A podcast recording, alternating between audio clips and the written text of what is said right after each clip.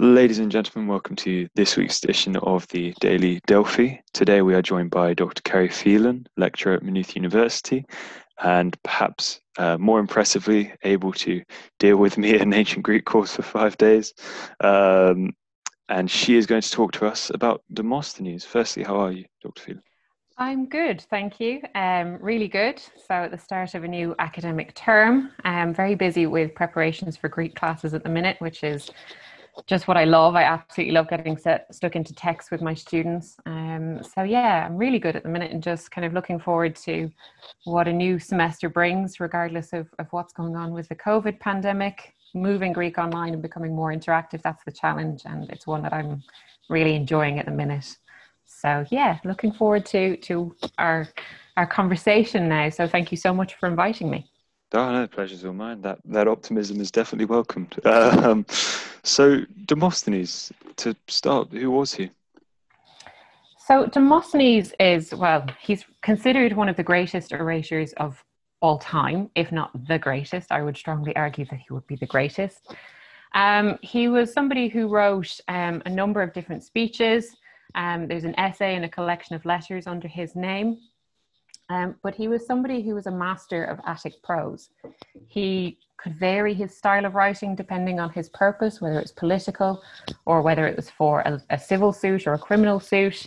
Um, but I particularly admire him as somebody who can give a character portrayal um, and really make it convincing and believable for his audience. Um, so it's not just his logical arguments that he can create, but how he, he varies his style to suit whatever purpose he had.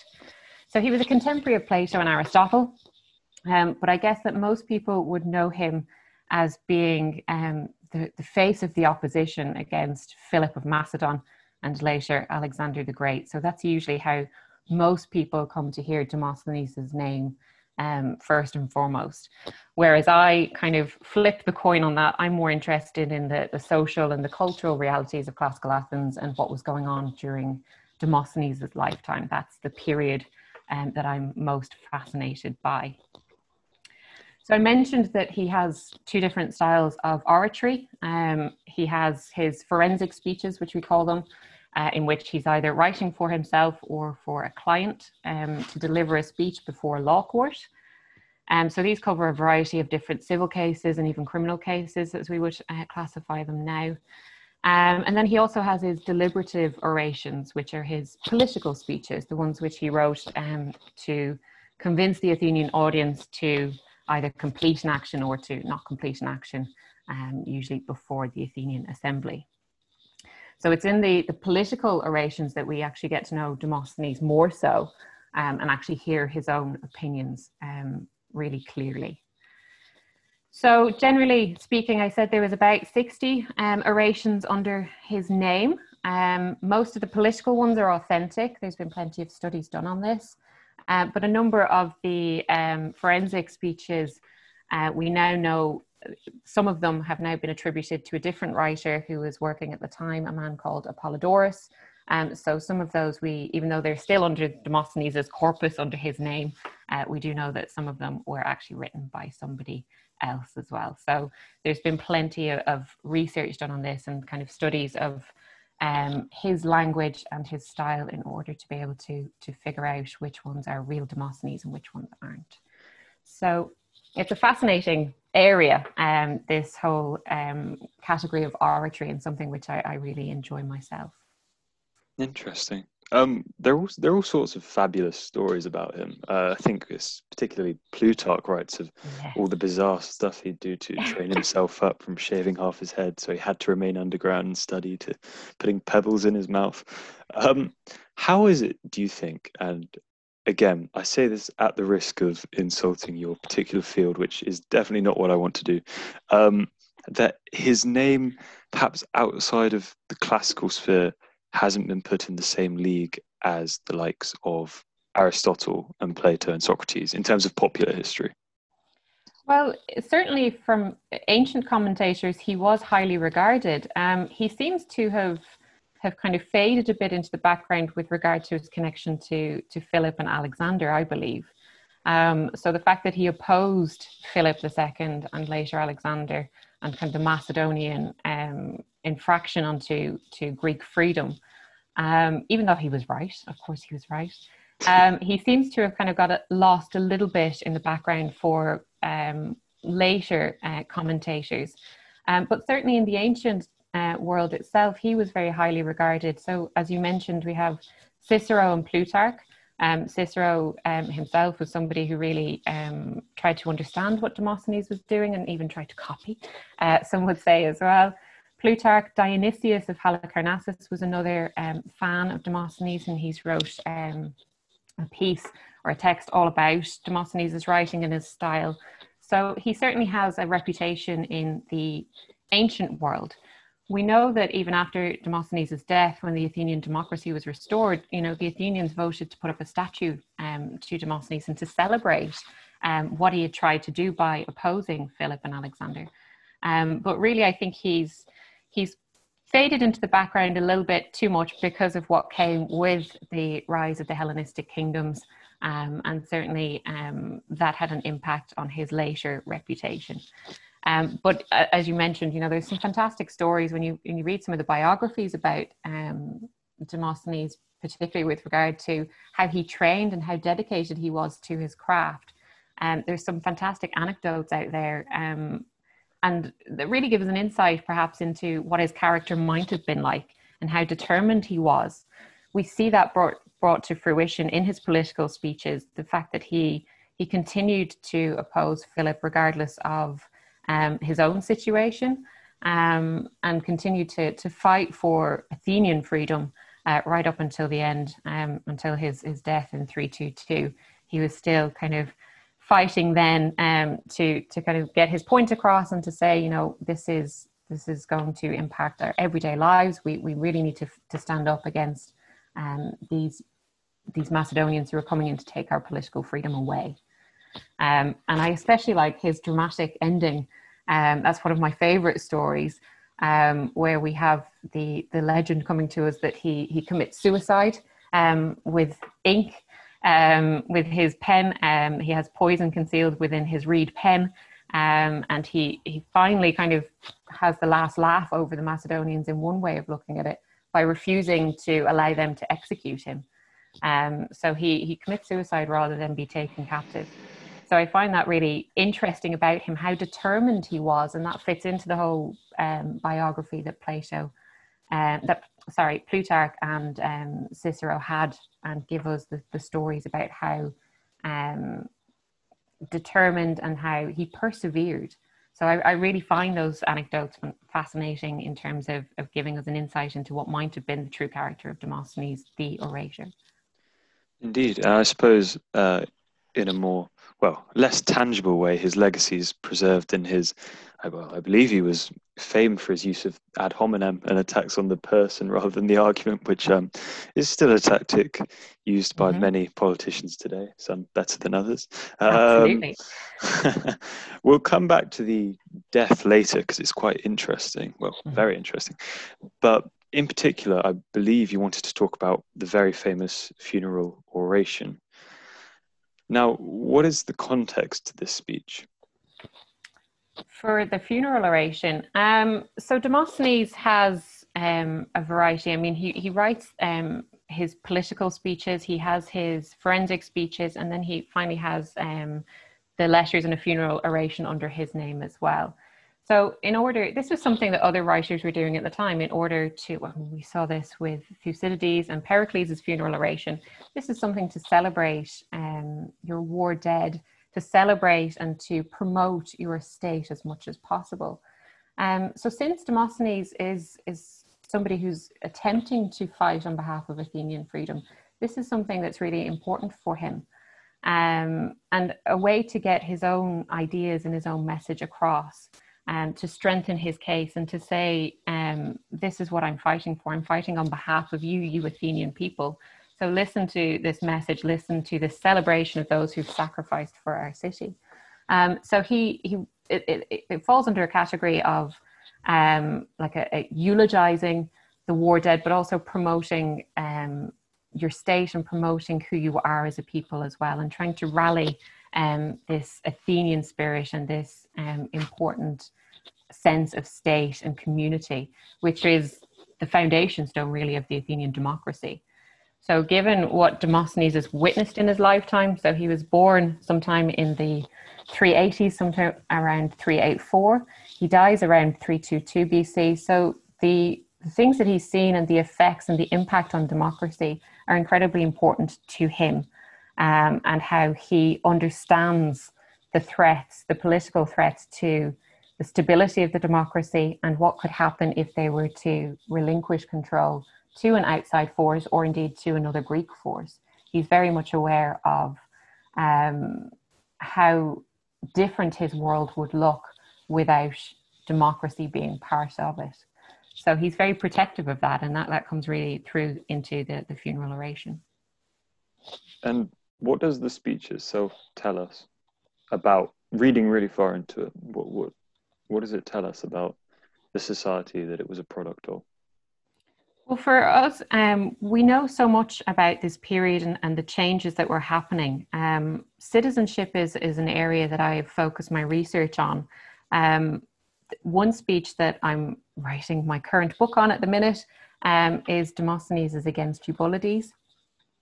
And this is a forensic speech, but it deals with this idea of citizenship and how protective the Athenians were of their citizenship rights in everyday life. So, this idea then that um, the Athenians didn't want foreigners usurping citizen rights is very close to the political message that Demosthenes was trying to get through in his deliberative orations, with trying to protect um, Athenian status um, as a separate um, identity within kind of the, the wider um, Hellenic world. So the idea of citizenship, going back to that again, it, it's incredibly important. Belonging to this state and having the rights and responsibilities of that state and being very, um, very wary of allowing outsiders to come in and to to have a, a share themselves.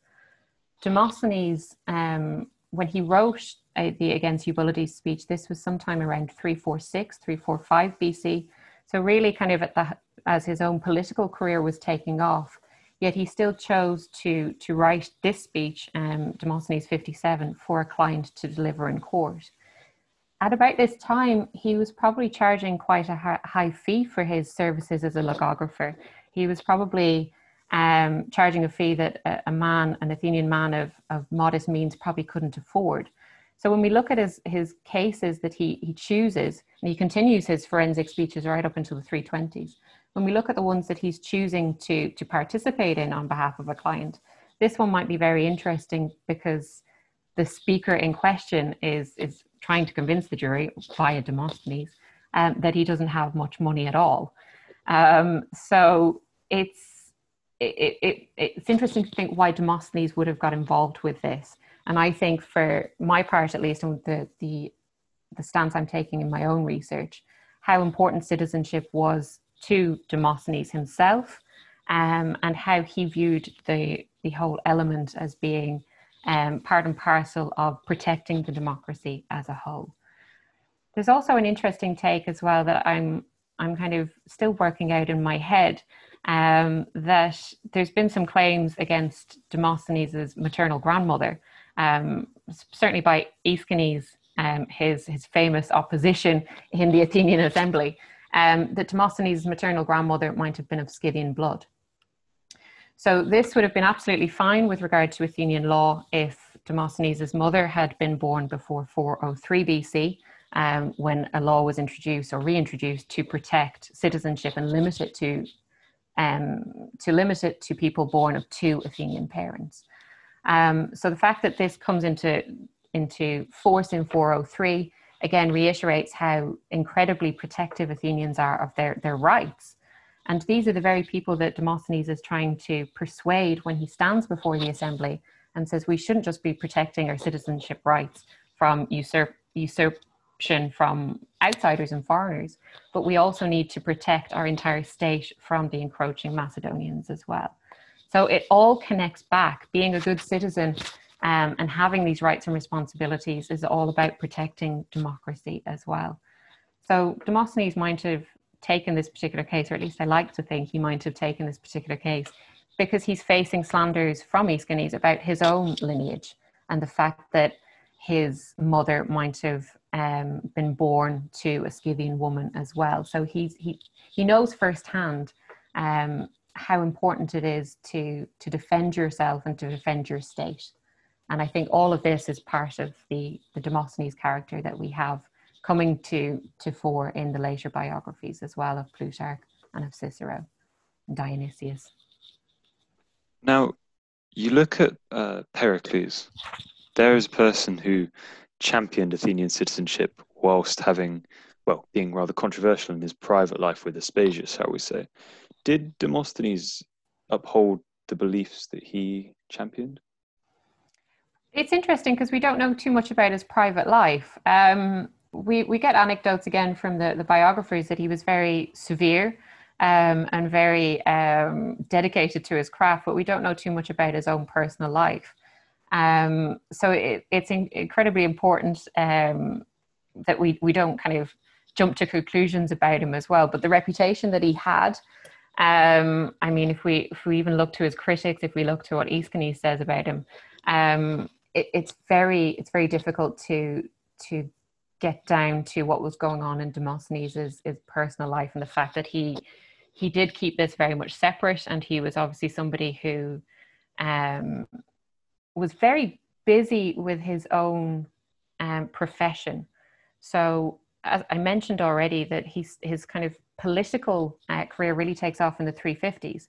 And even at the height of that, even when he's so occupied by um, what was going on with, with Philip and Alexander later, uh, he still continues to write for clients right up until the 320s.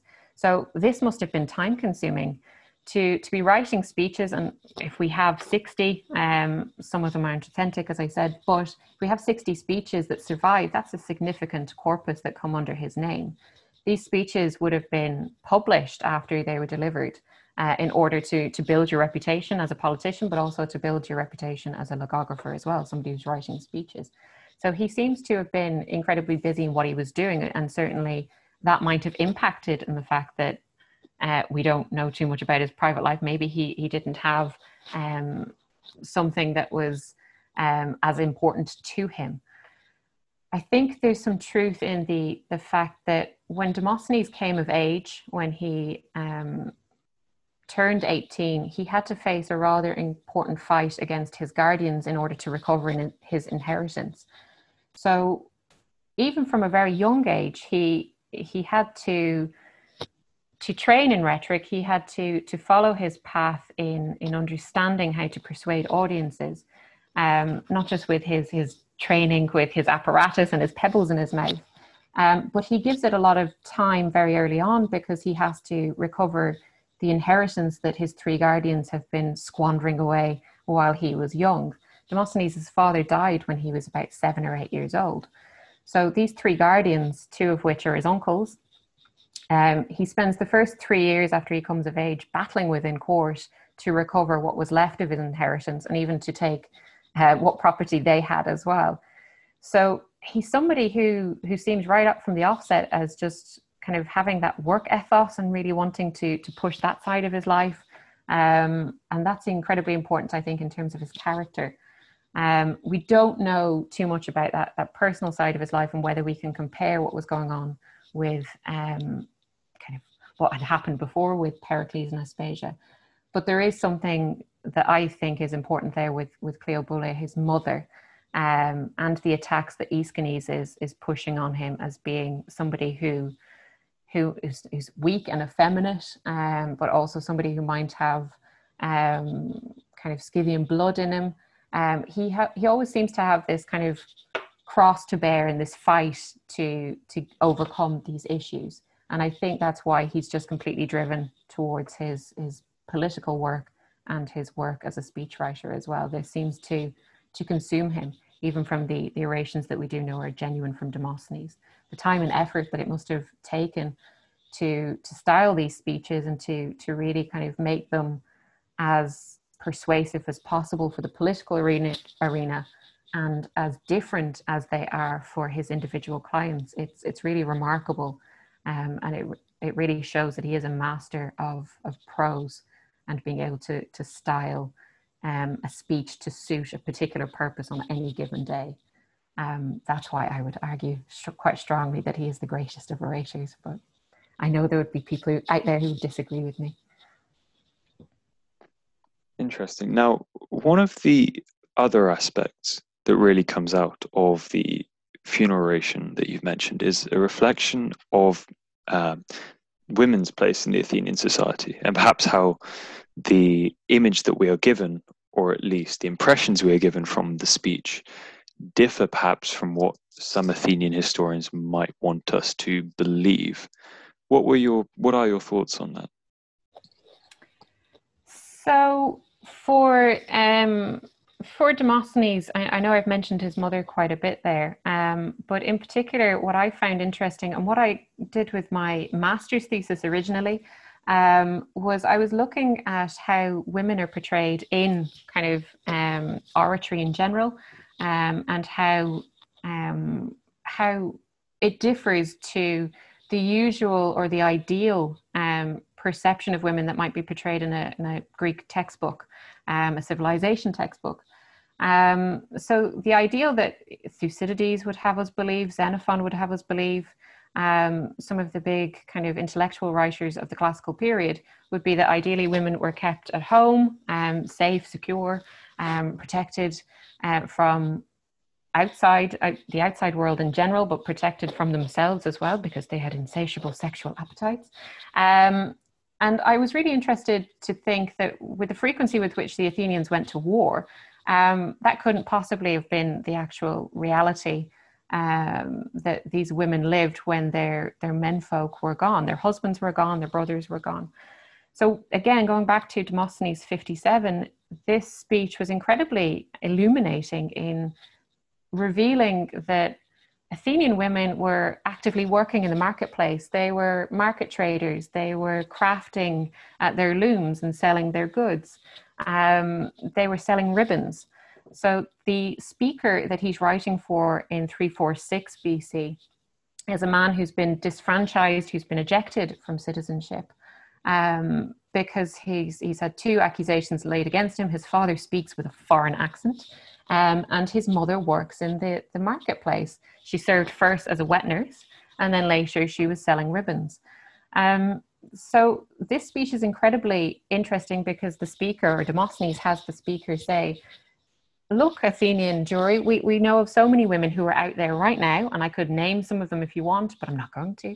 Um, but we know of so many women who are out there right now who are actively working, supporting the economy, supporting their families, um, and this is an everyday reality. This isn't something that you can throw as an accusation back at me that my mother's any different from those Athenian women.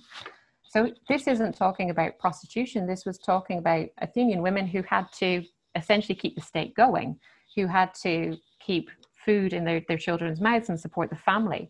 Um, so I use that speech so much, and that's now why I'm, I'm turning this into a textbook um, for Greek study um, because it reveals so much, not just about the citizenship ideas and how um, how flimsy um, the accusations could be to have somebody ejected. I mean, somebody's dad spoke with a foreign accent, um, but also how important that is to to show the, the real social conditions of what was going on during the classical period, what was happening on the streets in Athens. And I think there's a fantastic parallel to to join that with what we saw in kind of World War One, World War Two in particular, when women went out to factories, when women had to to partake as land girls, to to get involved with with keeping the war effort running, but also keeping the state running and keeping themselves um, fed and alive. So I find that fascinating, and that's something that's incredibly important to reverse this idea of Athenian women continually veiled. Um, kept behind locked doors as some sort of kind of trophy. Of course, that was real, um, but that was only possible for women of some means. You had to be part of the rich and the elite to keep that ideal maintained. The lower societies, regular Athenian women, um, women like our speaker's mother in Demosthenes 57, who had several young kids to feed, she had to go out, work as a wet nurse herself, and sell ribbons in order to support her family while her husband was away serving the Athenian state. All of this is incredibly important, connecting the, the reality of citizenship and the ideals that men could partake in, but also their Athenian wives back home and how they themselves were supporting the state, albeit in a, in a, in a different way and perhaps in a, in a nameless way um, something that isn't always recognized by by what we see in the the textbooks. When we have xenophon telling us that women are better staying at home like the the busy bee at home and looking after the hive. That's not possible for all athenian women when we consider how frequently that the athenians were at war. Why would historians like xenophon and thucydides have us believe otherwise? I think they they're talking about their own social realities, their own world that they belong to and what they see, but also trying to promote the this ideal onto their readers to a certain extent and to say this is really what we should be be driving for. But these are a select group of intellectuals. These are literate men who are at the top of their society, who are who are writers, who are interested in, in for whatever reason putting down their opinions, whether it's for history with Thucydides, whether um, with Xenophon, whether he's writing his historical text, whether he's writing his philosophical text, whether he's writing um, about different things, they, they all have their own agenda. Um, they're all trying to a- appeal to a certain readership as well. Um, so they're certainly not going to be talking or addressing the regular Joes on the street, but they're trying to share their ideas of what they think is incredibly important and their recommendations. So they're going to talk about what they're most familiar with and how um, their own realities look and to share those ideas with their peers, their contemporaries as well. Um, that's fine. And it does give us an absolute, um, it does give us a picture of, of what was going on um, for these men. Thucydides in his um, his funeral oration, the fact that he he has Pericles say, you know, women are, are best um, not mentioned, um, you're you're better off not being spoken about. This is perhaps true, but it, it's, a, it's a particular stance that's being put on this. This is not necessarily what was going on at the time. Um, and we always have to be aware of our source material and critical of their own agendas and their own bias as, as they might have had, who they were writing for, what audience was going to, to buy into, into their message. So that that's incredibly important and something that we just have to be careful for with um, to be careful for with regard to what we're reading. For Demosthenes, he's writing for a jury. He's trying to persuade a jury to reinstate his client. Um, he's he his argument wouldn't have made sense if he wasn't speaking a truth. You can't appeal to a jury and say you've seen all these women yourself without them being able to recognize this um, as being something that exists and something that's true. We see again, I mean, there's glimpses of this with Aristophanes. Um, again, being mindful of, of what genre we're dealing with, Aristophanes writing comedy. Um, he certainly mentions women in the marketplace. Um, he's he's talking about women being midwives and vegetable sellers, etc., etc. So again, he his purpose is to get a laugh. It, it's not funny if it doesn't have some element of truth in it. I think that's an important part of comedy. Um, the danger is that with Aristophanes, unlike Demosthenes, he's, he's not writing for, um, he's not writing to, to give us a truth. He's not writing biography or history. Um, but Demosthenes has to, has to have a, a believable case and a story to tell that his jury will follow along with. So there has to be something very um, real to those jurors for them to buy into his client's argument and to vote for him in the end. So it's a it's a it's a nice thing to to look at. I'm, I'm only sorry that Demosthenes doesn't give us more detail, um, but it certainly does give us an insight that isn't necessarily present elsewhere. Um, and when we do find snippets of, of material that help us, like in Aristophanes, again, we've just got to be mindful of the source material and the context with which it was written. Interesting. Now, we said, well, I said we'd return to the death, which earlier um, there was this sort of romanticized image of him being a, a, a bastion of obstinate democracy until the grave. Um, now, others have suggested that his death is a bit of a symbol of the decline of Athenian democracy coming subsequent to his own personal exile. Would you comment on that? Um, well, I'd say it's it's no more of a decline um, than Socrates going to his death. Um, the way that we look at suicide and the way that we, we perceive that from a modern perspective is very different to how the ancients would. Um, even going back to the case of Ajax as well um, and the, the world of the heroes.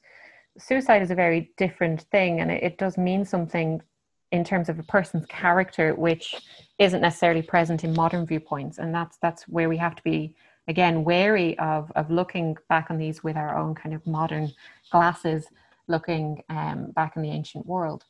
Um, for demosthenes he he had been exiled already from athens um, during the harpalus affair um, and he'd made a return.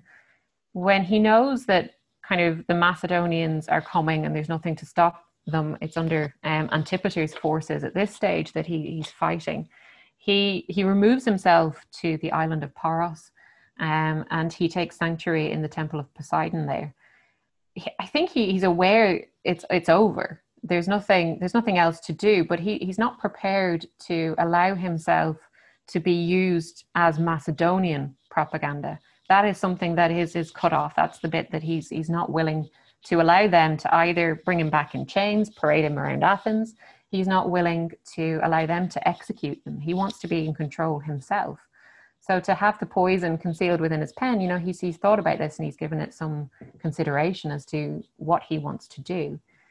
Some have seen it as, as being kind of, I suppose, cowardly or, or kind of walking away from the problem or, you know, there, there's different perspectives that you can take on this. But I think it was, from my personal point of view, I think it was incredibly brave of him to to accept a defeat like this because he is defeated. The Macedonians have won in spite of his best efforts. But I think he knew that his legacy, or he hoped his legacy, would live on in some part, and taking his own life could have ensured that to make sure that that became part of the Demosthenes legend. Um, so, as I said, in, two, in the 280s BC, a statue is set up to Demosthenes.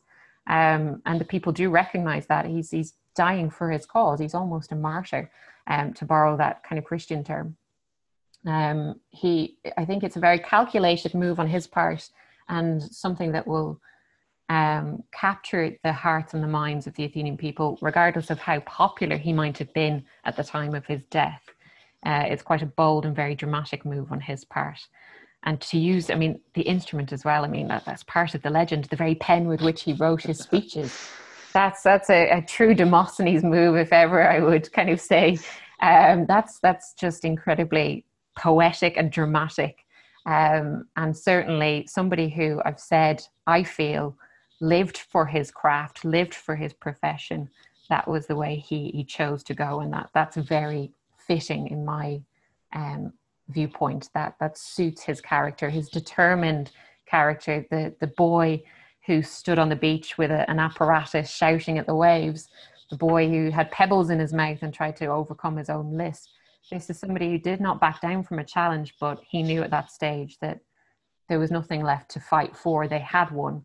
And rather than be a tool for the opposition, he could become somebody who could be seen as a champion later for the Athenians. Unfortunately, he never banked on the Romans coming um, later on and being a, an even bigger threat. Um, but I think he really hoped that the democracy, as it had been so many times before could be restored, democracy would return to Athens in some form later on. And I think that's what he believed. And he would be one of the fighters for that. He would be seen as one of the forefathers of that movement. And that's a remarkably, well, wonderfully poetic way to ensure his, well, almost kleos, I suppose, um, as, a, as a real person. And I'm uh, sure that that's there in his mindset, just thinking about that and thinking, you know, how can I do this? And really kind of ensure that my name lives on. Absolutely. oh, that's, that's wonderful.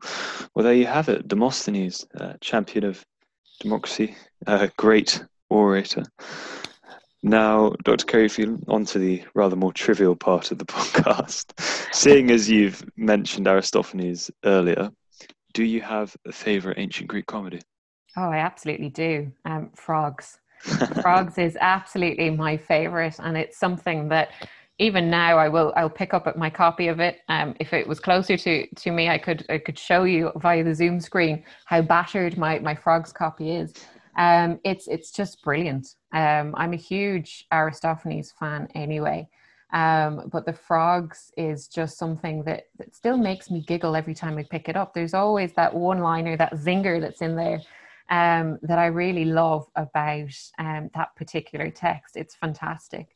Um, and it's, it's an ambition of mine yet that I, I make it over to Greece, hopefully when the pandemic has subsided somewhat, um, to see a live performance. And I know that so many people out there go to see the tragedies, um, and that that's really huge. But I would love to go and see um, a live performance of um, Aristophanes' comedies, in particular, if I could.